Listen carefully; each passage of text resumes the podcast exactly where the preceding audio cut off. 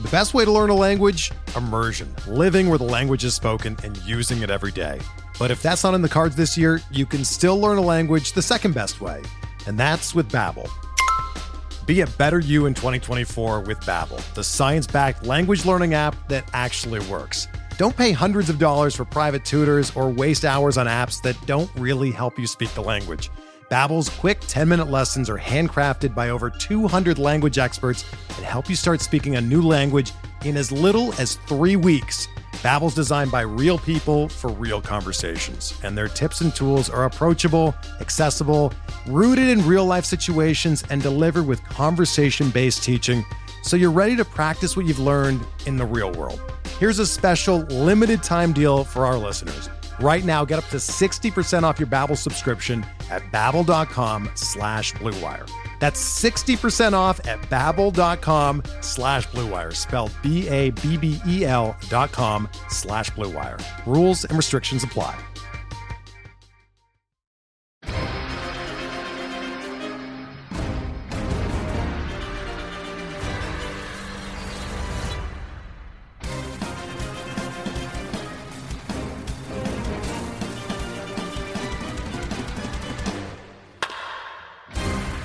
What is up? Welcome to episode number 322 of On the Corner the official pitcherlist.com podcast. I'm your host, Alex Fast, joined as always by the effusive Nick Pollack. Nick, how you doing? He's back.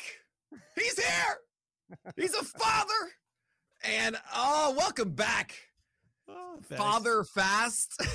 Thank you. Thank you. I'm happy to be back. Uh, big before we even begin, huge hats off to David Mendelson. I mean, Yes. another- I, I feel a little weird that you replaced one Maryland man for another as if we're interchangeable, but he is a gem. He is a mensch. He is a very strong human being. Uh, he's also a very good human being. So a big thanks to him for taking over in my stead. But yeah, back, baby. yeah, with a baby. You have a baby. Back with a real baby. Mm, that Zelda. Ponsan mm. Fast. Ponsan. yeah, Zelda Fast. Ironically enough, it was the, the name not my idea. It was Kristen's idea, based on a, on a coffee shop that we used to like called Little Zelda. Turns out it meant strong woman. We liked that that it meant strong woman, and here we are. Little surprise. Didn't know the gender. Big shock. 100 percent convinced it was a boy. It was not. I got to reveal the gender to my wife, and I like looked around for a little while. And I was like, "Yeah, it's a girl." well, I'll, I uh, can't wait to teach her a mean fastball. You know, She's gonna be the first Orioles GM. there it is. Female yeah, Let's- female Orioles GM. Let's do it. I can't I'm wait. ready. I'm ready. but that's not what we're talking about today. We could do a whole podcast about fatherhood. That's not really what people want to hear about today. We're going to be diving in, just like usual, back into Nick's top 100. Before we get into that, though, we've got a, a Nick gave was a mensch and got me a little. press Everyone's a mensch. Everyone's a mensch to Everyone's you. a mensch. Everyone's a mensch. Uh, uh, you're you're an uber mensch. Um, he Mm. he got me a press pass to the Dodgers game this past weekend. I got to see Clayton Kershaw break the franchise record in person. But thanks to Nick's generosity, also got to interview Tarik Skubal, our second interview with him. Uh, that's coming out uh tomorrow, and you Well, guys should check that out. yes. yeah, tomorrow. Yeah. Uh, so uh, I'm hey, I, I got no rust on me, baby. I know the dates, Nick. I know what the dates are, right? Uh, Well, I, it's- mean, we're recording this at 9 p.m. on Monday, so I'm thinking tomorrow, right? Wednesday comes out. You gotta Wednesday. pretend. It's like when I they film episodes of Jeopardy. It's Easter, but they're doing it in like you know August. Uh, I'm excited for you guys to hear it. It's uh, it, uh, it was done in the visiting team's dugout on the field. I don't say that to brag. I say it because the organ is loud. Uh, Oh, yeah. But you can still hear what we're talking about, and I'm so excited to share it with you guys. It's amazing. Uh, so check that out. But Nick, we're going to break down your top 100, which came out today. Obviously, you should be checking out the Twitch live stream. You should be checking out these awesome breakdowns. Nick just did a great breakdown on Eric Lauer uh, this morning. That was fantastic. You should you should be watching these every single day. Inject it right into your veins. The first first pitch podcast is going strong right now. But what I want to know from you, Nick, before we get in to the top 100, Yeah. I want to talk about some fun stuff. I want to know. Um, uh, take a step back. Who are? It's April. We've got a good sample. Further, further, Nick, go further. Um, I, I- who are some of your biggest surprises? Who are the guys who are like, all right, look at that guy, he's crushing it. I mean, okay. Uh, Kyle Wright at 35 Yeah. right now. That's cool. You know, That's cool. This is someone for four years. Whenever he got his chance, we were like, oh man. I remember being super hyped at what 2019, seeing that slider in spring training, thinking, or oh, this could be really good, and really finding out later that's a curveball, and waiting for the command to actually sink in. Yeah. And Kyle Wright has dominated. I will say the last start he had against the Cubs wasn't as pristine, despite the line. The command wasn't what we saw in the first three, but I'm just shocked that this Ty Lord and Megill throwing harder too and being yeah. great. And really the biggest surprise to me is your silence after Jesus Luzardo is at 39 and deservedly so, despite the entire offseason yelling at me about the final start he had last year, swaying. Mm-hmm. I'm joking, by the way, guys. I didn't know that Jesus Luzardo was going to throw two ticks harder. Yeah, uh, no, but you were still you were still right on him. He's definitely a pleasant surprise. You know, we're uh I have been wrong about one or two guys. I've been right about one well, or two guys. I've been wrong about, about 10, 20 guys. Yeah, it's it's been a, it's been a tough pitching year, but I, I, it's funny. I don't want to get into the negative, or I don't want to talk about the positives. So your three biggest surprises were were Jesus Luzardo. Uh, actually, I'm not even going to count Jesus Luzardo because that denies your your mm. analysis on him. You you had good analysis okay. on him. So Nestor Cortes Jr. That sure, Kyle Wright, Nestor Cortes, and then is there another one? I I mean, say for Tylor to Megill because of the fastball yeah. and all say that. that one. Uh, I mean, it's again that I guess I'm thinking more surprise from oh he's throwing harder is a kind of a lame surprise if that makes sense. Yeah, I want surprises that are like oh that guy's good. Like Kyle Wright's a surprise, like because he right. was and he's a perfect example of like you know prospect growth is not linear and stuff like that. He just came on like wow that's a surprise. So he definitely counts. But like yeah, I, I, and then Megill could count. Yeah, Kevin Gausman going 41 strikeouts and zero walks. Pretty yeah. cool so we're going to talk about him in a bit. So we'll put a pause on that one. My my three these are actual surprises to me. These are guys that were like out of the blue that were like, what is happening right now? The first one is is Bruce Zimmermann. I mean, like, mm. I don't know necessarily if it's gonna last, um, because that that four seam isn't great. Apparently, he learned the Marcus Stroman one seam sinker. Okay. Um, and I'm curious to see as he continues the season if he continues to develop that and get away from the four seamer, if that continues to be like a beneficial approach for him, uh, because I think he's still kind of learning the pitch. But the the strides he's made with that changeup are really exciting. That's an exciting oh, yeah. pitch. So that that's a surprise. Yeah. Um, Joe Ryan's a big surprise, man. Like I, I know a lot of people thought he was going to be good. He's been unbelievable. I already did my mea culpa online. I didn't know that that slider fastball combination was going to be as dominant. Yeah, the slider got been... a lot better with Joe Ryan. Woo! I mean, he, he has increased his velocity a little bit. He had a low amount in the first one, then the last two, I think, starts. Um, you know, all three uh, above 92, which is great. And he dominated um, across the last three, one and run, uh, while totaling 22 actually 23 strikeouts, which is beautiful. Yeah, he's he's been he's been a lot of fun at and like and it's like you said too. You kind of hit the nail on the head. My complaint was like, yeah, the, the fastball I think is just it's fantastic and that's kind of it. And then you're right, this new slider, the fact that he's been so willing to go to it so frequently, it's like okay, I was totally wrong on him. Great, a great surprise. My last good surprise, uh, or who I don't forgot who I wrote down already. Who did I write down? Who did I write down, Nick? Uh, I wrote down. Oh yeah. You think I look at the notes fast? I, am I'm, I'm thinking about Joe Ryan, um, Chad Kuhl. Chad yeah, Kuhl's a that's fun cool. surprise. You know, I, I, I really, I really uh, enjoyed the roundup this past weekend. I, I led with Chad Kuhl, okay, mm. and I, I, th- I found this really fun. If you don't know the legendary article in my book of Chad Kuhl, um, is figuring it out is the name of it from what yeah. 2018. The Fangraphs article. Yes, and I wrote it one hour before his start against the Arizona Diamondbacks, saying Chad Kuhl is doing so great, and I'm so confident that I'm going to mm. put this out one hour beforehand. He's throwing more sliders finally, and he's having success.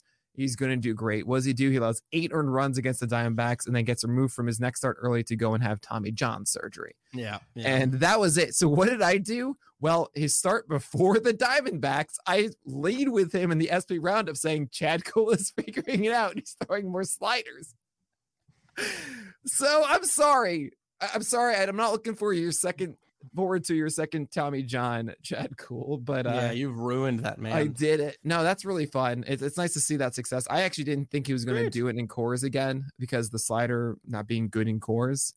Um, but it's the Reds, and maybe that was just the Reds being the Reds, you know? You know, man, I, I don't know about you. Like, luckily, I've been able to watch a pretty significant amount because, like, I'm kind of like tied to a couch half the time. You know what I Yeah. mean? Um, Man, your your daughter is uh, aggressive. Okay. Yeah, he's just like, stay there, Dad. um, I don't. How did you learn to talk? How are those words?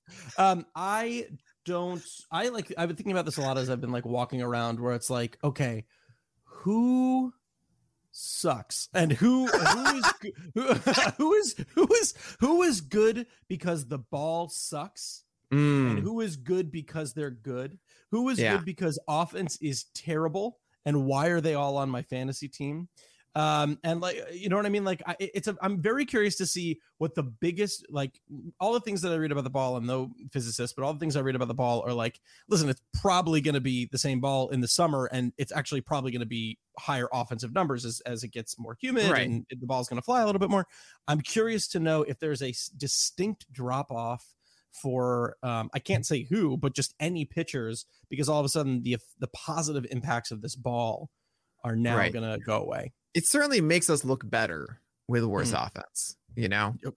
I, Yeah. I I think my streaming record right now is I, I think it's 17 and 7.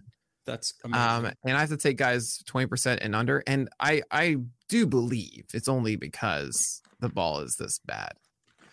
I mean, I I'm I streamed uh Jake Odorizzi today. He's through four with two hits, no walks, and uh, no earned runs. he did and go no- six frames last time. But it's crazy. And he's he's, Yeah. he's uh, like against the top five OBP team in, in the Mariners right now. It is a really interesting topic, something I'm excited to to, to keep track of for sure. Um, all right, but that, that does it for the kind of biggest surprises. Let's get into the top 100. We're gonna go through, you know, tier by tier here. I don't know if we're gonna be able to talk about four or five people for each one, but we definitely have one or two that we want to highlight. So here we are, Nick. Tier one is Corbin Burnes, Gerrit Cole, Max Scherzer. What's it called? Why is it called that? The triangle of trust. Uh, we got three of them. You trust them. They haven't moved. They're going to be, you know, the pillars of the season. Great job, fellas. All We're right, all so proud of you. Uh, while there isn't really much to talk about in this first tier, there actually are a few guys that I want to talk about in the second tier. So let me read them off and you can tell me what it's called and why it's called that. This is tier two, which is Woodruff, Buehler, Kevin Gausman, Joe Musgrove, Sandy Alcantara, Lucas Giolito, and Robbie Ray. What is it called and why is it called that? Oh, I know there's a good pun in here and I can't do it. I whatever. They're the knights, the knights of the three-pointed shape. Uh essentially they're the ones that are yeah, you know you know like the, in every fantasy novel or whatever it is, whenever you have a kingdom, you have the ones that are like the true regal ones. Mhm. and then you have the highly respected the uh soldiers that are right beneath them Sure. you know that's yeah. these guys you know they Okay.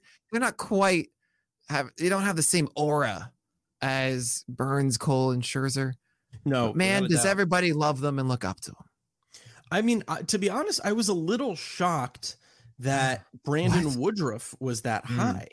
Uh, Sure. I, I so maybe maybe I'm too hard on him because he's I, I have a good amount of Brandon Woodruff on a few of my teams. I'm the first outing we can like just chalk up to being like whatever. He maybe it was like an extended spring outing for him, the seven earned runs, and that's a big reason why you know that was against the Cubs, who ended up you know not a great offense, but then this Pittsburgh start was real bad, man, and he he is struggling. That four seamer, the put away rate on that pitch last year was a 25.6% put away rate, is essentially how efficient you are with two strikes with a pitch. This year it's down to 12.1. I mean, he used to have 20% put away rates on his curveball, his changeup, and his slider. He hasn't gotten a single strikeout on his curveball this year. Like that, Hmm. it's not like a pitch that he would go to 100, you know, 40% of the time, but like, I don't know. I was a little shocked to see him ahead of a guy like Gausman. Like, I understand we're talking about future projection here, what's going to happen the rest of the year. Kevin Gausman's going to walk someone at some point, but I don't know. Kevin Gausman, I feel like every time we're like, can he keep doing it? He keeps doing it. And Woodruff, I don't know. I, he hasn't really had, aside that one great outing against Pittsburgh the first time. I don't know. I'm a little scared. yeah i totally get that uh two quick things the curveball's being used less often in two strikeouts Okay. Um, last year it's uh it was a 41% two strike usage, and this year is just 24%, but that still should return at least one. he has thrown it then. Uh, it just hasn't worked as well, but pretty decent locations overall. I mean, I think I'd be more scared about Woodruff if I saw his four seamer performing plenty worse. And Okay. believe it or not, two things I got to let you know about compared to 21, 21 and 2022, Woodruff's four seamer batting average identical 182, Mhm. swing strike rate identical at 17%.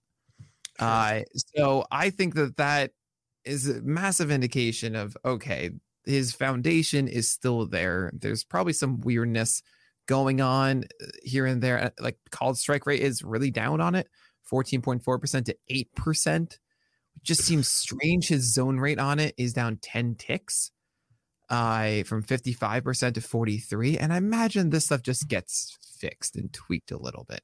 But the fact of the matter is that he still misses a ton of bats with it. It's still very effective. It feels like he's in this little funk at the moment. I think he gets around from it, and I didn't feel that uh, as as he continues to un, not unravel, but uh, will unravel the issues. We're already this far into it that uh, yeah, I'm not ready to just fully demote Woodruff. Like if I'm going to do it, I'm not going to do it. I think four or five at this point. I feel that if I'm saying, you know what, this isn't Woodruff, then I got to push him down to the next year after. Yeah. Uh, so, so that's why I haven't done it. But I understand the case of putting him underneath Musgrove, for example. I really don't have a problem with that. maybe he's another guy too that I'm talking about where it's like so uh, I think X I'm trying to remember like a tweet that I saw that was about um expected woba and it was like maybe expected woba was the same but the actual results were far poor which I think makes sense right because X woba is going to be based off the contact and you know the launching of the uh, um uh exit velocity and the results yeah. aren't happening despite the high xwoba. And Mhm. he's a, kind of a poster child for this. He has a 353 xwoba on that four seamer it was a 283 last year. Now the woba in and of itself is actually not too much higher than it was last year. That i wonder if that's because of the ball. Now brandon woodruff could theoretically right that ship before the ball starts to fly a little bit more in summer but if he doesn't that sucks that's gonna suck i'm not excited i'm not excited for that Yeah, he hasn't Um, allowed a home run thus far. So uh, on that That's four true. seamer. That's a great point. That's a Yeah. good point. Um, okay, so we talked a little bit about them. I mean, uh, uh, we kind of hit on Gausman. Um, other Sandy hasn't been the Sandy that we kind of want him to be. He's been good. He's, he's been pretty good, but he's not been, uh, you know, the overall Sandy. Well, yeah, Sandy's command is off at the moment. The uh, the slider was a real thing for them the second half last year. We saw moments when he would go after it and and really utilize it, but it's not quite um, tweaked to the way that we want it. I've watched, uh, you know, you guys know me. I watch all of Sandy, um, and I can see that he's not attacking the zone the same way. It's just a little off, and his stuff is. I mean, it's just. It's, oh man, it's just so overwhelming. Uh, it, it's amazing. It makes me all warm and fuzzy uh, watching what he does. I mean, seriously, anyone that doesn't know what Sandy Alcantara looks like, just really sit down and just watch. Just watch a game from Sandy Alcantara, and you'll understand this. I I don't believe, you know, the same way I was feeling this last year. I was like, don't worry, stick with Sandy, stick with Sandy. There you go. He blow, you know, he does amazing things that he does, right? Um, I don't think that's going to change. And the fact is that he's still fourth in the majors innings pitched right now. Um, get in with two wins and only one loss, just so you guys know. I I think Sandy gets better as it goes on. Okay, I, I actually want to move on to the next tier then, because there's another guy that I'm curious as to why he's below Sandy and why he's actually in the tier that he is. Uh, so this is tier three. We're looking at Carlos Rodon, Max Fried, Alek Manoah, Justin Verlander, Shane Bieber, Logan Webb, Julio Urias, Shane McClanahan. What's it called, and why is it it Dude, I have no that? idea. All right, Nick, I, I'm, come on. I, I, I, stop it. Um, I'm gonna call it the leather couch. Okay. um, because it's very comfy, but I, you know, sometimes it makes noises that you don't want it to make. Wow, we're getting gold here. Actually, we're actually getting gold. Really, to be honest, I was upset. Now I'm not. Um, all right, so let me bail you out of that one real quick. Although, why do I need to? It was fantastic. The the one surprise that I think w- w- people might be a little bit shocked to see is here. You got a guy given you a fantastic quality start with six innings, one earned run, three hits, two walks, and nine Ks, and Carlos Rodon. And how do you repay him? You get him out of the second tier. A guy with a 96. He wasn't there FIP? before. He wasn't there before. A before. 96 FIP. He was never in the second tier Oh, but still, he's out of the top 10. I'll say he's out of the because top 10. because I had to raise up Giolito. you had to raise up Giolito. Yeah, So, but see, it's all gonna- relative fast. If you've But- ever seen the list before, I don't know. But why why is Carlos Rodon lower than Sandy Alcantara? Yeah. So I, if you notice on the list this year, I moved my badges, these wonderful things that kind of help you understand the player. I realized in previous years, it, there's just so much to keep up with. Mhm. And I decided, um, someone made a, a suggestion on Twitch. I thought it was a great one. Just one badge a player now makes it so I can actually manage it. The only exception is when there's an injury risk. And uh, if you notice, Carlos Rodon has the ace is going to ace label, but I'm pretty much saying, look, injury risk is heightened much more so than others. A Mm. lot of guys have injury risks, but we can all acknowledge how long is Rodon's shoulder going to last? That's the biggest, biggest question, right? Yep. So that's why he's at 11. Um, it's because the expected total innings this year are is way, way lower than everyone in the top 10. And that's Okay. it. Um, some another uh actually one of the fallers in this um Logan Webb falls about five spots. Definitely hasn't been, you know, again, he's another guy We're you know we're in the top 20, so hasn't been like wow, kind of lights out stuff, but has been very, very good. I mean, he's got a 326 ERA with a 2.79 FIP. Has that one start against the Nats, though. We're talking about just three Ks. He has one start against the Mets with one K. How am I supposed to feed my family with that? You know? Oh, no, that- it's butter my bread now. How am I supposed to Oh, right. butter It's my butter- bread? How am I supposed to butter my bread now? yeah. Okay. Yeah. Uh, so uh, talk to me a little bit about Webb, and then there's one more person in this tier. Uh, uh, actually, Sure. two. you know, it made me really happy uh, doing the list today on Twitch, and they're watching Patrick Sandoval as I do this, and he Mhm. gets a second strikeout, and everyone said the bread has been buttered, Hmm. uh, because if it's zero or one Yeah, is when we very that. Yeah, yeah, it was right there. It's right there. Um, I, I said before with with Walker Buehler, where Walker Buehler is, I think, the ace of very good. Hmm. And I think that Webb is kind of the same thing. I don't expect him to be hinting at 30% strikeout rates. I think that if you have him on your team, you're hoping for that low threes ERA with about a 110 whip and, you know, 24, 25% strikeout rate, which is great. But I realized, yeah, I I don't think I think I was too aggressive pushing him up. We had a lot of aces do really poorly the first couple of weeks, and I thought, you know what, Webb looks great, and I'll put him up here for now. But now that we're a little bit deeper into it, I can say, okay, Webb, you're not that kind of guy that can really carry you as an SP1. Uh, so you're going to fall down. Um, and that's an SP1 relative to others. Quality start leagues is a little bit different, of course, Sure. though, you know, Webb just isn't going to be that overwhelming absolute stud after stud start. So uh, at the beginning of the year, through spring training into the first start or so, everyone, myself included, was looking at Shane Bieber's velocity and thinking, well, this could be a very long year. And the velo hasn't changed much, but the results have been very good. I mean, yeah, he's not getting you 30% K rates right now, but he's still getting you 25% with a sub one whip and a 245 ERA. People will probably point to that 250 BABIP and the diminished velocity and say, yeah, that's coming back down to earth, especially if that home run to fly ball rate goes back over 10%, which it's 14% for his career. Uh, are you selling as fast as you possibly can, or are is he going to prove us wrong with this diminished velocity over the course of the year?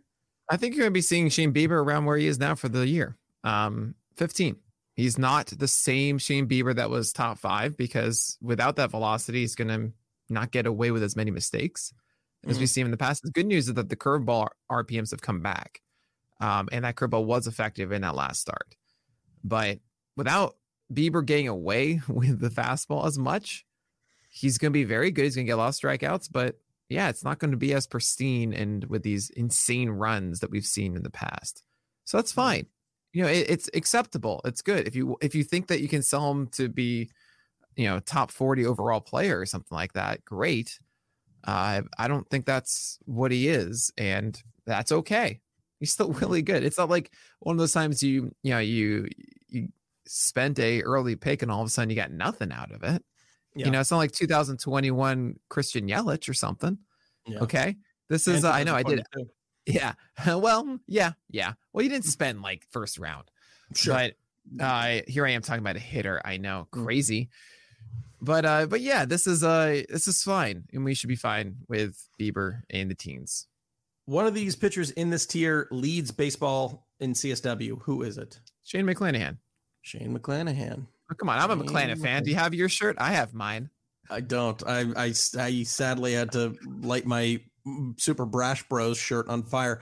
Um, oh, okay, that will come around. Well, I will. I, I'm, I'm still. I still believe. I still believe. I think we're I have finally seeing no AAA.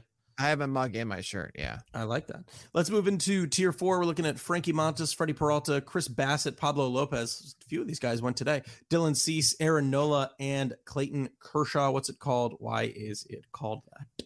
I'm gonna say this is the underground resistance. Mm-hmm. You know, I just get a feeling of those guys that you're just trying to figure out where they hang out and you want to be a part of this. You know? And yeah, I want to I want to be I want to be you know, uh hanging out with Chris Bassitt and Pablo Lopez, you know? And Frankie Montas is like, "Don't worry. I know. I know I just kind of messed up before, but like I'm I'm good. Yeah, he's a rock. He's good. You want to Yeah. hang out with him, you know? That that's just the the the culture I see in tier 4. Okay. Um, a lot of a few of these guys went today. Bassitt, I think he he gave I'm up. sorry. fast. It's no leather couch, okay? Yeah, that's, yeah, that's fine. Uh, Listen, they all can't be the leather couch. They all can't be newspaper Joe. Uh, they all can't be that I think- rotating the cake I think case. yeah, case Uh, cake case, not case yes. cake. Cake Case- is case. Cake case. Yeah, the cake case. They all can't be the cake case. Wait, no, Um, it's case cake. It's fine. Yeah, this is it's like giving you a shovel and just saying have fun. That's really what's kind of happening today. It's it's unbelievable. I'm really a big fan of it. Um, so Chris Bassitt, yeah, he went seven. He might still be pitching uh, with three earned runs, six hits, one walk, and eight Ks today. Um, the guy that I really want to talk about who went today, though, who just absolutely dominated was Dylan Cease Seven innings pitched, no earned runs, one hit, no walks, 11 Ks. I will say he got some friendly calls. Strike three to Mike Trout, and his third strikeout was ridiculous, but still, he was fantastic. Absolutely dominant. My favorite fact of the day was he had 11 strikeouts today. Zack Greinke picked up his seventh strikeout of the season season today. I love that. Um, so what are you thinking about Dylan Cease? I mean, I know uh, coming into this year, this was like you kind of believed, but you didn't necessarily believe in the consistency. It's been a great start to his year. How you feeling about Cease? So I I reviewed this start um as I was doing the list, and this is I think the best commanded start of the year uh for Dylan Cease. I mean, we're talking curveballs right at the bottom of the zone, fastballs avoiding the heart of the plate, and just you know going glove side and up nicely, and of course sliders actually were the worst commanded pitch of the lot. Which is not typical because Cease's slider is the thing that has made him a star all of a sudden. I don't expect it to continue. We've seen this before. This is what Dylan Cease does. Is why he's the premium cherry bomb. Is he has these days that are amazing, and then he has a day of four runs and three strikeouts against the Guardians. It's it's fine, and we have it in, the top twenty five because we're gonna get more sweet than sour. Hmm. But those expecting him to all of a sudden have a sub three ERA and like hint at being a top 10 guy, I think we're going to see fluctuations through the year. I I hope it's better than last year's. It ended at 3.9 ERA last season. If he can replicate today's success, sweet. Um, yeah, you're holding on to Dylan Cease. I imagine some are thinking, no, with these strikeouts and you need well, you need to essentially have him inside the top 15. Maybe I get there. Maybe I just keep pushing him up because the command sticks around. But it's a coin flip to me if the fastball and the curveball will be commanded, and or really, you just need one. The slider will Mm. always be good. So it's great. It's exciting, and I hope it sticks around. Yeah, he had an interesting. The, one of the strikeouts today was uh, to I think it was Trout's second strikeout was really fascinating, and I can't tell if it was super smart or super dumb. We all know Huh. Trout is a great baseball player. Is we all he? know that he hits low fastballs super well. Um, there was a sequence where Cease got him. Uh, I don't remember what the count was, but he was like elevating heaters left and right, just like popping them up, popping them up, popping them up um, at the top of the zone. And I think maybe Trout fouled off one or two, uh, swing and missed at one. And rather than dropping a slider, rather than dropping in that curveball, which as you said was was looking really good today, he went heat like right at the knees, like down and away. Yeah, down and away. 98. yeah. 98, right? He just kind of reared back, got into his back pocket and found 98. Um, what do you think about that? Like, I, in many ways, I kind of love the eye level change, right? But in other ways, I mean, hey, it worked, so who cares what I think? But like, what what what was your as the pitching boy? What was your thought process on that? Uh, so are you. Uh, you're the uh, sorry as the pitching man. I'm the pitching. Okay, boy. all right. I, uh, you know, I remember an interview you did with Spencer Howard. Okay. Uh, yeah. Do you remember this? Do you know what yeah. I'm going to say? No. I you talked about fastball approach with him, and we had to bleep it out. Yeah. Because he said, "Yeah, I like to go up, but sometimes I can throw it down." Mm. And I say, "Holy snap! I they're not swinging." Yeah. And it's because if you if you're like Cease and you lean so heavily in the Blake Snell blueprint, right, of four seamers up and curveballs and sliders down, which is good, you can sneak in those low fastballs because what hitters do then is they say, okay, if it's high, it's heat. If it's low, it's it's off speed. So if you throw in something hard all of a sudden there, it really messes with them. Mm-hmm. And that can work. It happened, you know, this morning we were watching Eric Lauer and he he spots four seamers up, by the way, 22% swing strike rate on his four seamer this year. Yeah, amazing. And of course, I totally predicted he would be throwing about two ticks harder. Absolutely. I Nick Stradamus. Yeah. yeah, no, never say that again. Um, but he did the same thing of like throwing the high heaters and all of a sudden low, and you see Suzuki take 95 at the knees. That 2 2, what are you not swinging at? It's because he expects that to fall out of the zone. So I, I'm okay with it as long as it's sequenced effectively. Now, if the goal is 0 1 or something to throw that, no, that's not what you do, but you do it exactly then. You keep throwing high heat, high heat, throw low slider, high heat, then throw low heat, yeah. and that can work. Yeah, I kind of dig it. Um, all right, I, I, we got to move on to this next tier because we're not even out of the 30s yet. We're looking at tier five here with Zack Wheeler, Trevor Rogers, Zac Gallen, Jose Berrios, Yu Darvish, Luis Severino, Charlie Morton, and Shohei Ohtani. What is it called, and why is it called? Well, I'm going to tell you fast. But first, we're going to take a quick break. Hey, Alex Fast here, and thanks for listening to this podcast on the Pitcher List Podcast Network. If you're a fan, consider supporting all of us by getting a PL Plus subscription, where you're going to get an ad free website and get access to our Discord, where you can talk to all of our podcast hosts and staff. Plus, you can hang out with our incredible Pitcher List community. It's basically a baseball sanctuary year round for as low as $8 a month. You can sign up at pitcherlist.com backslash plus, and you're going to get your first month free with promo code podcast. Also, don't forget to check out everything else we do as well from YouTube videos, live streams, newsletters, off-season articles, TikToks, breakdowns, over 15 baseball podcasts on our network. We can't stop talking about baseball even during the off-season. So sign up for PL Plus today at pitcherlist.com backslash plus and use promo code podcast to get your first month free. All right. Thanks for listening. Let's get back to the show. Hey, fast. I hmm. think I've got it. All right, let's hear it. My seventh grade English teacher, Why? Mr. Martin, because he was constantly okay. disappointed. and you're constantly disappointed in this tier? That's so, very good.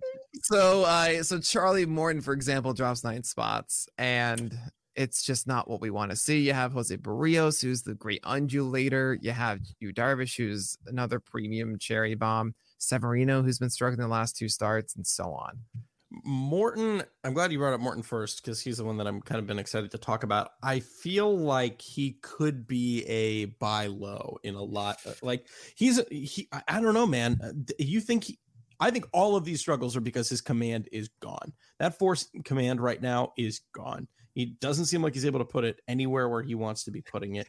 Um, and I just feel like if he's gonna, he'll be able to find that command again and be right. totally fine. But maybe I'm too cautiously optimistic.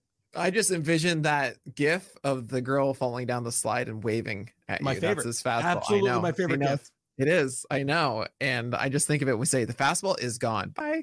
Uh, um, something interesting I found about the curveball today of Charlie Yeah. Morton um, is he's lost horizontal movement on it this year. It's about Mhm. an inch of it.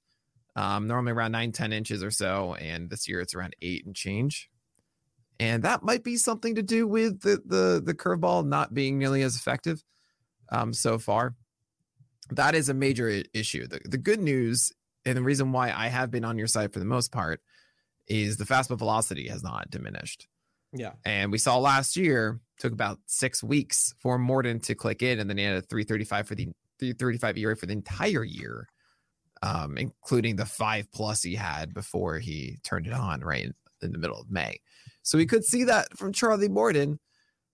It does give me a little more hesitation that the curveball isn't moving the same way. That's. Uh, but I mean, I have him at 32. He's before tier six, which is we're gonna talk about tier six. Um, I can't wait. But uh, yeah, Charlie Morton, it's it's a true buy low because there's no buy low that isn't a risk. That's why Yeah. it's a low. That's why. Yeah. and there's no slam dunk buy low either. Uh, so good luck if you want to do it by all means, or John's, I should say. Um, it's up to you. I don't think I'm going to do it because I don't. If if you're giving something up for Charlie Morton, it means you're giving up something of value, and I don't want to give up something of value right now. You might. I don't know. I think there could be a lot of people out there who might be able to do a struggling hitter for a struggling pitcher. Like there's so Oh, fair enough. many struggling Talk hitters. to Scott Chu or John Metzler Yeah. about which hitter that should be. Um, the other guy on this list that I think is kind of interesting is another guy who went today. He was cruising through uh, six and then got in a little bit of trouble, and that's Zac Gallen, six and a third with two earned runs, five hits, no walks, and five Ks to start the year. Uh, coming into today, he had a 162 BABIP. For some reason, the the the live standing isn't really loading for him. Oh, here it is. Uh, it- it's up to a 200 BABIP right now. I'm a little bit worried too that they're you know not a home run given up on the year. Um, uh, I don't know if uh, I don't know. Maybe maybe maybe I'm maybe I'm I shouldn't be concerned. What do you think? Fastball command has been excellent from Zac Gallen this year. Um, that's the one thing I've really, really liked. That's why it's an elite called strike pitch once again. Hmm. Uh, we saw 12 today um, across 56th round, which isn't as high as we've seen. Normally he's around like 27% or something. That's something like 22, 23. Uh, curve is effective at getting strikes. So is the changeup. So is the slider. It, we're not seeing the the highest level of Gallen that got me excited in 2019 and 20. We didn't see it really last year. We kind of coughed it up to injury, but he hasn't really locked into that yet. But given the fastball command is where it's at, uh, he's also throwing harder. 94 and 0.5 is better than the 93.5 we saw last year. That's good. And it's keeping him around in games. And it's just like, hey, just execute one really good changeup right now, please. Awesome. Yeah. Great. You got that about out of the way, right? I I have to believe that over time he gets back to where he was, and it's not like he's hurting you in the meantime. So I'm more willing to bet that let's say that regression hits, he has time to get his stuff back to where it needs to be. And it's not like his stuff is bad. I mean, both his changeup and slider combined across 21 pitches for a 43% CSW. Mhm. That's really, really good. Um, he's just not using them a lot. Um, 21% usage between those two. So hopefully he can find the right balance and really get back to the overwhelming Gallen that we know. We all want to see it. Um, uh, we're, we're going to move on to another tier, which seems to be a little bit more exciting for you. You don't seem as upset about these guys um, as you do the the guys behind them because there's a sea of green here. So I'll let you do with that what you wish. Um, Nathan Eovaldi, Kyle Wright, Logan Gilbert, Ty Lord Megill. I know how to say it. Joe Ryan, Jesus Luzardo, and Mike Clevinger. Okay. This, I had something before. It's like, Nick, Nick, don't forget to use this for this tier. And of course, I've completely I completely forgot. 100 percent happens all the yeah, I mean that that's it. every single time. Yeah. Um, I'm going to call this one. I. oh man, I'm going to call this one Curious George because when I was a kid, when I was like three years old, my stuffed animal was called Curious George, and it just made me warm and fuzzy every single time I had Curious George. Hmm. And that's what these guys do. That's All nice. right.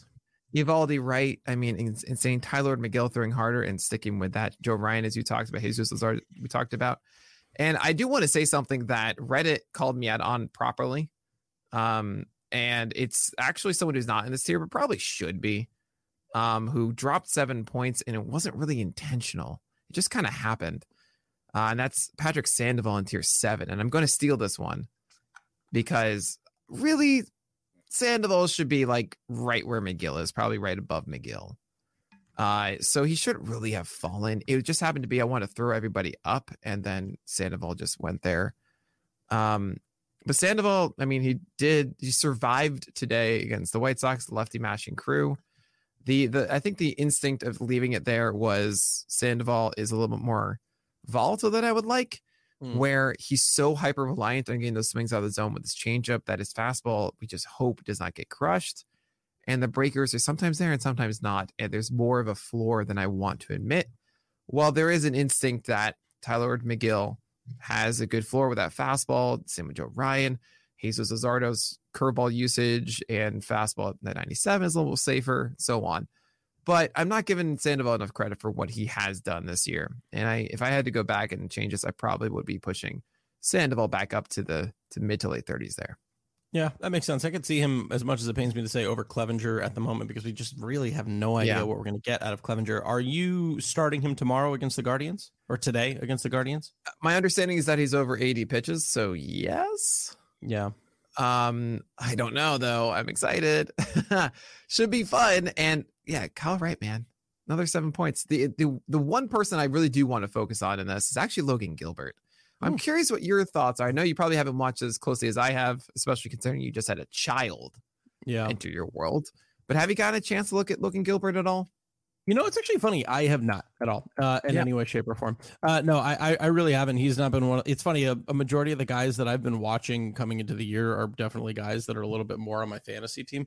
Um, I remember the thing that I was most curious about coming into the season was what was going to happen with those secondary pitches. We already knew that the four seam was really good for him, and were any of those breakers going to be able to take a step forward? And so far, they have. Right. I mean, uh, the, the slider has been much better in terms of woba. It's got a 233 woba down from 304 last year. It isn't still getting those swings and misses though, right? I Yeah, 18% so- swing strike right now. It's so that's the 10%. thing. That's the thing. Uh, And the results have been nice. And, you know, his locations were really good against Miami. It was the only start that I've seen was a recent one from Logan Gilbert where the slider was really well spotted, but he didn't get the whiffs. And it's because it just isn't a good movement pitch. You know, it's not a good Yeah. stuff pitch. Yeah. Uh, he got like he put it in the right spot. He did everything right.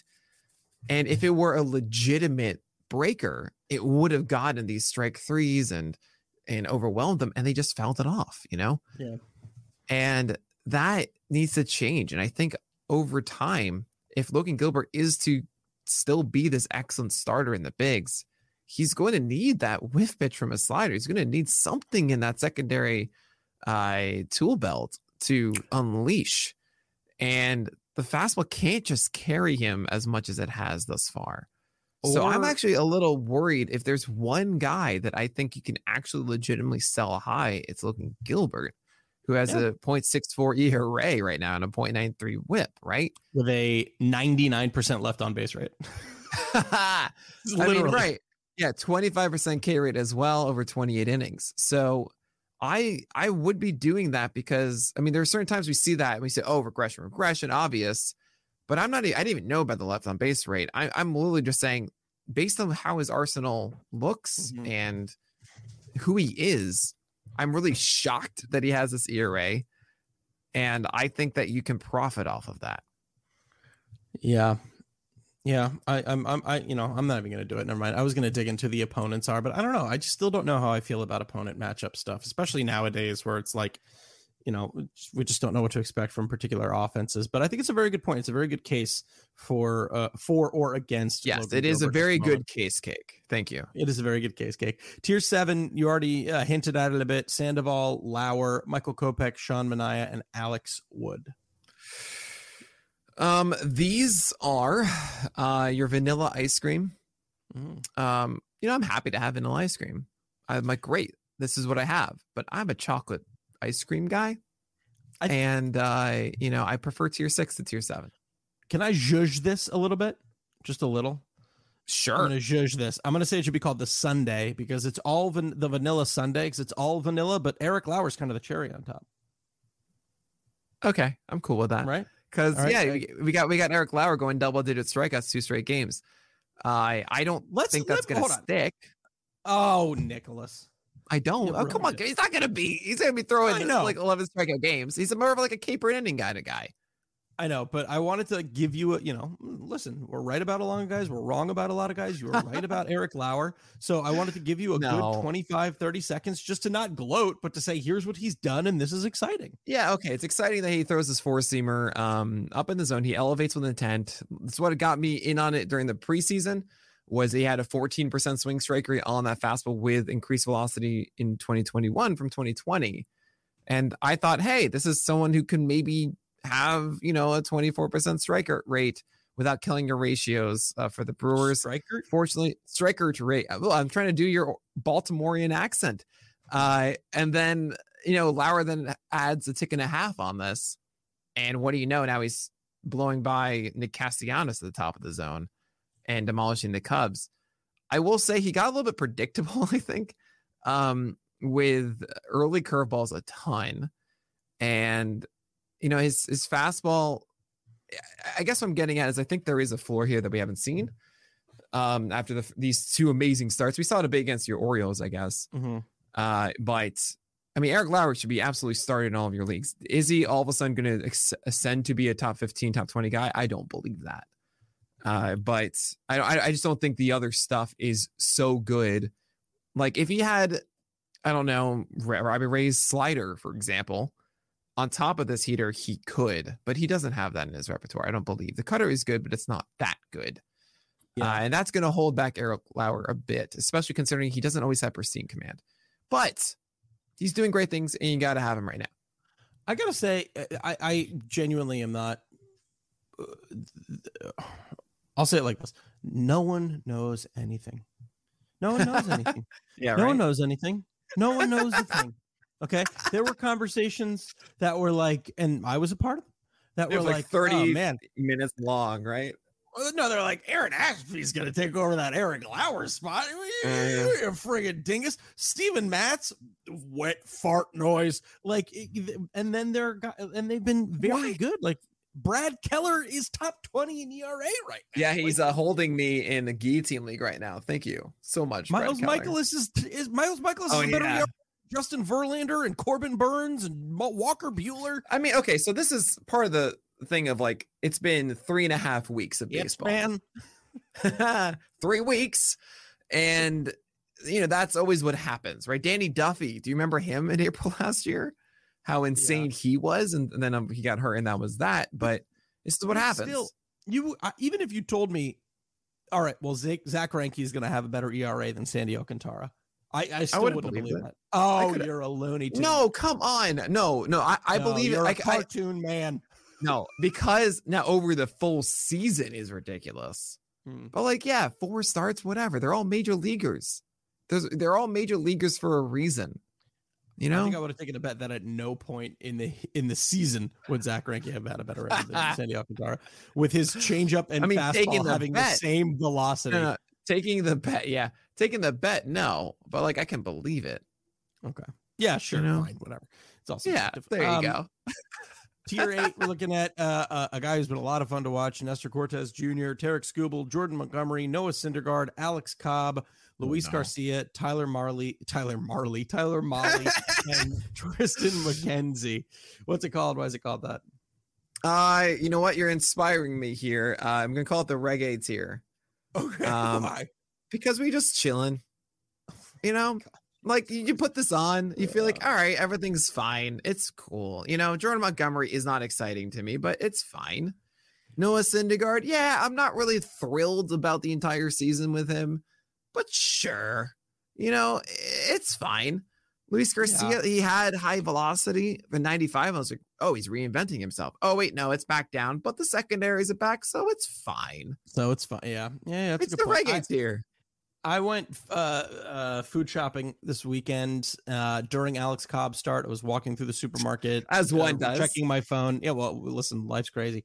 Uh, I, I got out and I felt the collective. I felt a large gust of wind, and I believe it was the collective size of every Alex Cobb rosterer for none of those earned runs counting. Like, because I was I was about Oh, to maybe lose my matchup because Alex Cobb had five earned runs in two thirds of an inning, and all of a sudden, like the leftovers, it vanished. And wow. I just started watching that show, you know. Great show. I just started. it. Great show. If listen, you, You know, I, I can look, I can understand the Pope. The Pope I get. But Gary Busey? Yeah, that's a tough one. Here's the thing you have to know about the leftovers. Do not go into that show looking for answers, and you'll love it. Yeah, that's what I was told.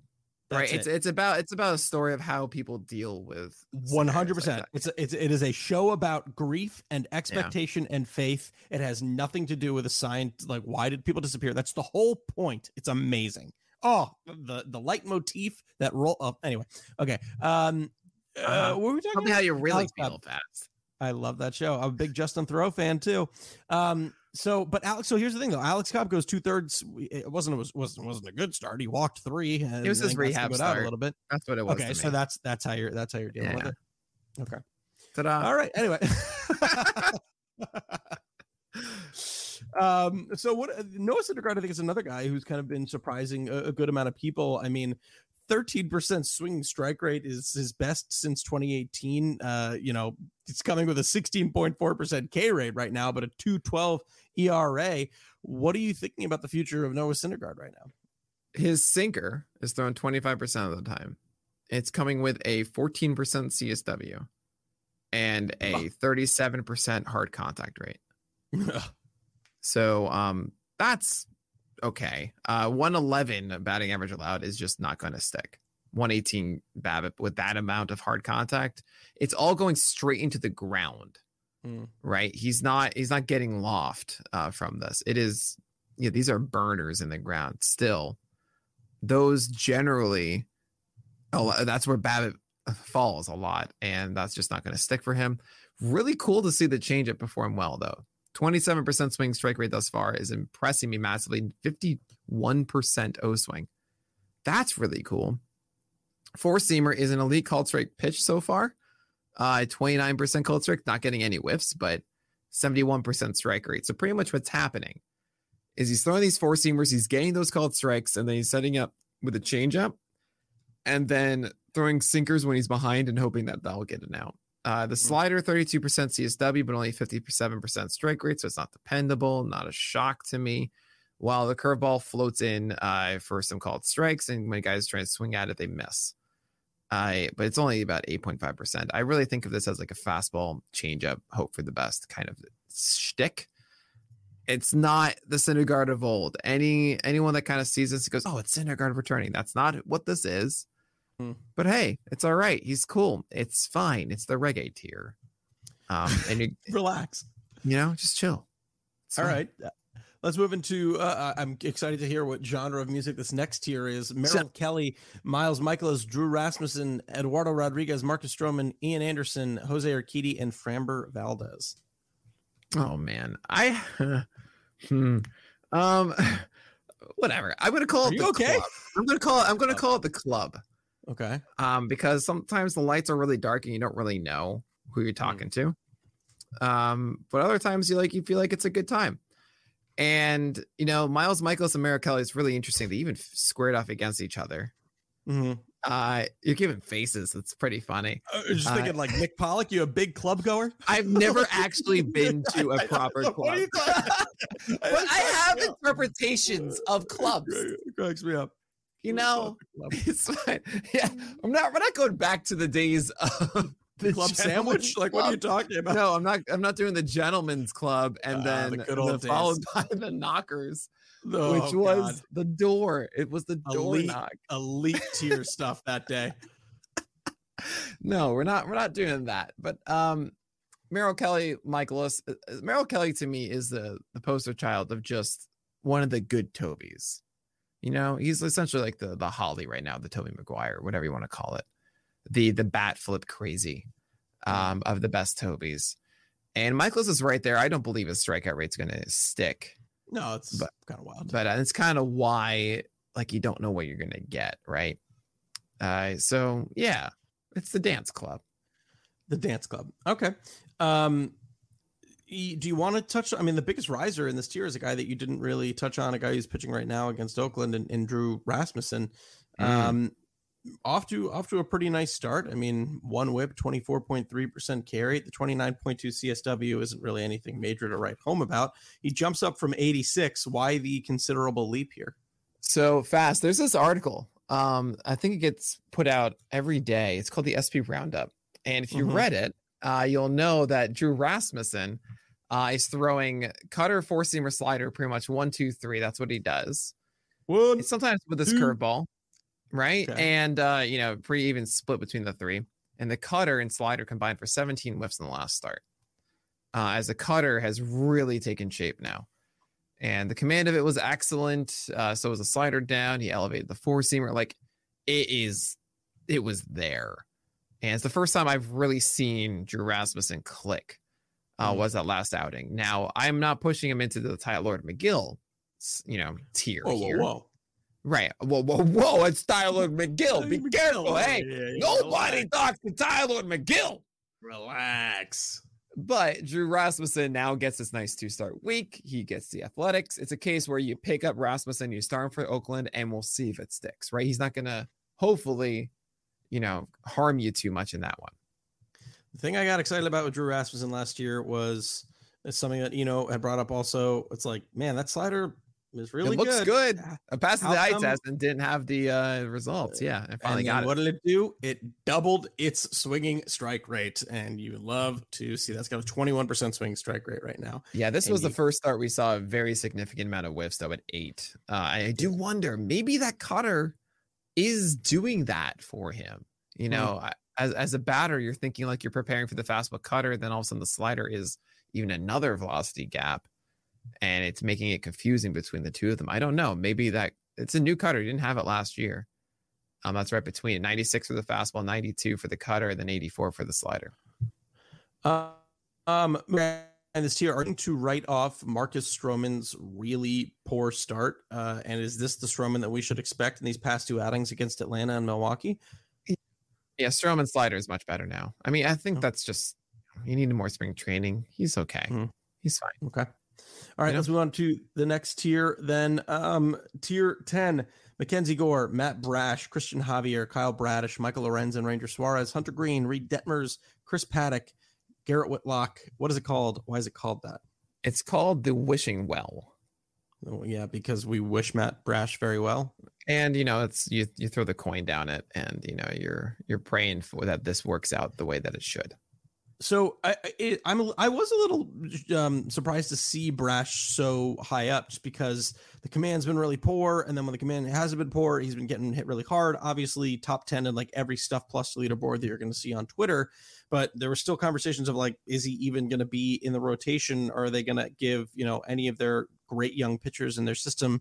What is it about Matt Brash that has you still pretty confident to keep him in the top 65? Well, okay. Um, I talk about it every single week. Where is the cliff? Where is the point where you're you're chasing for streamers instead, or you're you're confident you guys are holding and when you're not?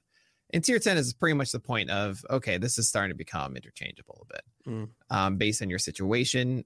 And you know, that's why tier nine is what it is. You have Framber Valdez, who's kind of like the last bastion of of a foundation or a rock, right? Uh, and Matt Brash is okay. If you want to chase this kind of thing, this is the one you chase. You know, all Yeah. of these guys here have their raised eyebrow, you know, and Brash, we know the talent. And the question of this tier is everybody has the thing that you could invest in. Yeah, And let's look at Mackenzie Gore. You're investing in him sticking in the rotation, which I don't think he is. He shouldn't. If mm. I were the Padres, I'd have Nick Martinez be the sixth man and then use the option of Mackenzie Gore because SB depth, depth is a very important thing. Cristian Javier, how long is he going to stick in that rotation? Plus, well, we haven't really seen him do things for a while in the rotation. Kyle Bradish, I mean, he's your boy, but what are we going to see the secondaries come alive and so on and so forth with all of these? Hunter Greene's velocity, Reid Detmers' a slider. Uh, so the thing about Brash is okay, is he going to get his command in order? Is he going to like, and those kind of things sometimes with Brash could just be one tweak away. And the Yeah. fact that the ceiling is that high for Matt Brash, where the if that we're asking can make such an impact, that made me feel okay, still inside the top 65, and you might wait that more at the end of your rotation. Now, do you want to? Is up to you. Look at the waiver wire, see, really play it short term in 12 teamers. What are the starts that you'd be swapping with this week? I get a lot of questions. Should I be getting this guy or that guy? First thing I do, it's not about the talent of the player. I see who they're facing, Who their matchup is, sure. right? Who do I want to start them for that game or not? A lot of guys So- sometimes says no, Do you want to start Brash against Houston? no. Yeah. But So, But yeah. but it- you- you I could almost put him- I- right, I almost put him as a stash play. Yeah. Um, and if Brash does well against Houston, do you think that he deserves to be at 63? I honestly, I well, let's look at the people who are around him because, as you always say, it's, it's about the context. Yeah. Um, it depends on how well. Because yeah, sure, I could see him moving above Strowman because there's more K upside. But like, I don't know how much further I'd go because I think what we've seen that Mm-hmm. Well- scares me is he's kind of like the definition of a cherry bomb, right? Because the right. bad Absolutely. is real bad. Yeah, yeah, it has been Um, so far. Yeah. But I so mean, it- I- it's I- yeah, I think I would want to see like obviously. Uh, so to be to be very honest, it, my league circumstances are different, but I dropped him in two leagues. Mhm. Um, I just thought I I don't know. I wasn't able to. I was being too emotional about him, and I was like, I I, I agree that there's upside, but man, I've watched so many of those starts, and it's just like he can well, get yeah, he's ahead. lost. Oh yeah. He's yeah, he's just really he's not out there, and I I really do think that they might. So here's the thing, Hunter Greene. Are Yeah. you holding on to Hunter Greene right now? Mm, that's a good question. Right. I th- this is kind of where I'm getting at with this tier, and I I think tomorrow is a very telling outing uh, for Matt Brash. I think it's tomorrow. Maybe it might be Wednesday or it might be Yeah, Thursday, it might be Tuesday. I don't yeah. remember, but it's soon. And if Brash is just still lost at that point, fine. I'm at a point where I say, okay, we recognize the ceiling of this. We recognize the ability of him. If it's completely volatile, and you say, Nick, even if he does well, he might do really poorly after. Absolutely. It could be something that's tweaked though too, and we recognize the impact of that player. Yeah. So if you're in a dire strait right now, if you feel like no, I need to get something right now, by all means, brash. Uh, by all means, drop brash. It's fine. Mm. But yeah, right now I'm going to say, you know what? I think there's, I think there's, there's there is a chance, a significant one, one that he just had a couple bad starts, and you know he irons it out. We've seen that before from many, many guys. There are so many exciting. I, I was able to pick up a lot of exciting pitchers in our pitcher list league these past couple days, like kind of fun, intriguing darlings, guys who are a little bit later on in the list. Um, is there no? I think we. Well, Chris Paddack might be moving up a little bit more. Another really good outing today. Yeah, he's a against new one. He wasn't even on it last week. Yeah, I mean, I oh, think a he lot of did well today. Yeah, he did super well go. Today. look at this. I haven't Uh, even checked anything today.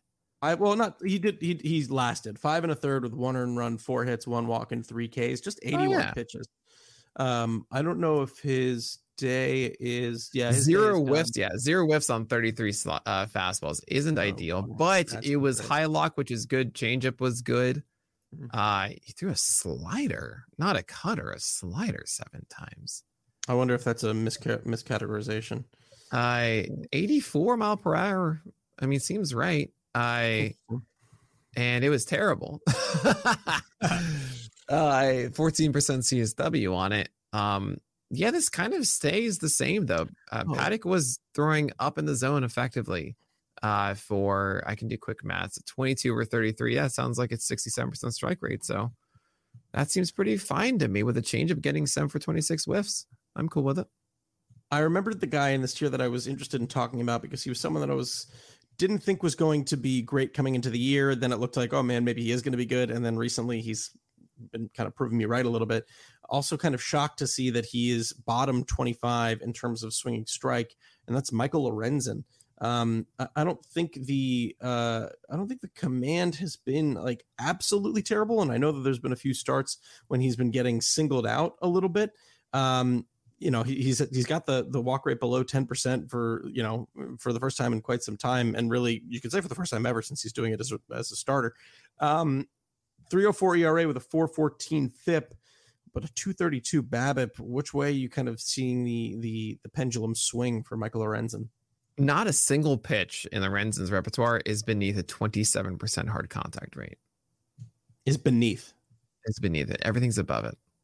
And he has a 232 BABIP. That just doesn't seem right with me. Uh, 16% uh, whiff rate, or sorry, not whiff rate, swing strike rate for Lorenzen's sinker is pretty dang good when he throws it nearly 36% of the time and I, am amazed how well that's performed uh, at 94 miles per hour. But I think this is going to fall down a bit. After seven strikeouts in this first start, Lorenzen has seven strikeouts combined God. in the three after. Uh, 8.1 innings against the White Sox was shocking. But uh, yeah, it, it just seems okay. Like this is why he's there. Uh, he's not in the Merrill Kelly tier. He's beneath yeah. it because I don't believe it quite like I do Kelly with the nice changeup. Okay. Um, we got man, there's a lot more tiers. We got yeah, we, we might go a little bit long on this podcast. Welcome uh, back, fast. Jeez, yeah, I, I, I, am leaving my wife with our child right now, so we're gonna get through these suckers. Uh, tier eleven: Carrasco, Quantrill, Josiah Gray, Chad Kuhl, Dane Dunning, Taijuan Walker, and Nick Martinez. Uh, Jiminy Crickets, uh, you're wishing upon a star because maybe Chad Kuhl will have those sliders. Maybe Dan Dun- Ding Dunning will also have his slider working really well. Maybe Taijuan Walker. Ding Dunning. Did I say that? Yeah, Bing bong. Uh, Dane uh, Dunning uh, had a also really just amazing command with everything in that last start, which I don't really think is that real. Uh, mm. Taijuan Walker threw 94 in his still ill outing, which is a great sign. So mm. hopefully that does stick around. Maybe Nick Martinez. I, what are the Padres doing? He's, Please just tell me. Yeah. So I think he's not that bad. I really don't think he's that bad. I he goes into Miami. I think it's a very big start for him just to prove it. It might just be all this conjecture that we're talking about and confusion. The Padres haven't said anything negative. Yeah. So it could be that. And what meanwhile, Carlos Carrasco has never had his slider or changeup work this entire year together. So it's a little frustrating. And just I agree. Just I, I can't buy into it. He loves so much hard contact and is not commanding pitch as well. So I'm not there. He hasn't yet. been able to put it together as much as we would like him to. Um, tier 12, Madison Bumgarner. Kyle, this is this tier cracks me up. Madison Bumgarner, Kyle Hendricks, Bruce Zimmermann, Adam Wainwright, Steven Matz, Paul Blackburn, Tyler Anderson, Marco Gonzalez. Um, this is the knee rub tier because it's the true Toby. Oh, okay. I was trying to think of something that's like a bunch of old people and then like one young person. Uh, like, Hi, fellow adults. yeah, exactly. Like, but like the the in like it's I don't know what that is, but it cracks me up. Yeah, um, I mean Paul Blackburn. How old is he? Yeah, he's he, he, it's it's Zimmermann and Blackburn and yeah. probably Anderson who are the youngest, but like uh, you know, yeah, Bumgarner, Hendricks, Wainwright, even Bumgarner has like a one ERA right now, and he's throwing 91. He's throwing 91, which is good. Uh, Hendricks is a cherry bomb, which is kind of weird. Cherry bomb Toby. Uh, Wainwright feels like he's lost a step. Um, Marco Gonzalez got removed from his game early, but before that was, I mean, just had a, a liner to the forearm. But actually, he's done just, well against good teams. So we just gave up a two-run home run to Jeremy Pena, um, but he's he's got an okay line uh, right now against the Astros. Actually, um, as he's gone, uh, I think a full six now as they just wrapped up that inning. Um, Steven, yeah, there you go. Good old wow, VVPQS. Yeah, uh, from Marco Gonzalez. Very very poor quality start. Uh, Ten, not great. Steven Matz, you, you did this ranking after going six innings pitched with no walks, four hits, no earned runs, and four before Ks. before I knew that. I didn't. I didn't. Oh, know. before that. Okay, so maybe a little it. bit a, a, little bit of a jump. Yeah, I, yeah. I know it's it's not sexy. It's really not sexy. He's a Toby. He won. He won the the Flenderson last year, I think. Yeah, I think so as well. And he might be in line to kind of do it again. I mean, he did have a pretty poor start recently against the Mets, but two good starts against the uh, Reds and Milwaukee after that explosion uh, opening his opening uh, Reds day his first start. Uh, yeah, excuse me. Um, but the two no, no, I'm saying not excuse you. I'm saying it is the Reds in Milwaukee. Like sure think about sure. That. Uh, a 272 SIERA and a 207 FIP though, with a 462 BABIP, which has to come down with that defense behind him. Yeah, sure. I don't know. I, I don't want I don't want to write him off just because it's Steven yeah. Matz. No, I mean, I'm not saying Toby. He's a Toby. Yeah. Paul Blackburn's another kind of name that people are kind of falling in love with. Not going to get you much, but it's going to help those ratios. It would seem. Right well, now. yeah, he. I mean, another absolute Toby. You know what my favorite thing is about Paul Blackburn? I watched the game with him, and the first thing he did is he threw the start of the game with a curveball. Love it. Hope he keeps doing it. He's on my Love he's on my he's on my team And in the guess what? League. And guess what? Hmm. It was free real estate. It's, it's free real estate. My, my my my brand new team name is Blackburn singing in the dead of night. Um, Hmm. it's good. That's a good one. Uh, tier thirteen. Uh, German Marquez, Tony Gonsolin, Glenn Otto, Mitch Keller, Dylan Bundy, Elieser Hernandez, uh, Jordan Hicks. Tell me what the tier is, and then talk to me about Glenn Otto. He's kind of been Uh, this to is called the watch. Carl Sale, uh, the Carl salesman. Car salesman. I want to say The Carl. Carl salesman. Hi, I'm Carl. Carl salesman. No, no, hey, you I'm need a good Carl? podiatrist. you need you need a Carl. I got you a Carl. You need a Carl. You, Hey, Carl. Oh, Dowd, you okay? You okay? Oh yeah, here's. Carl Dowd. He's a great one.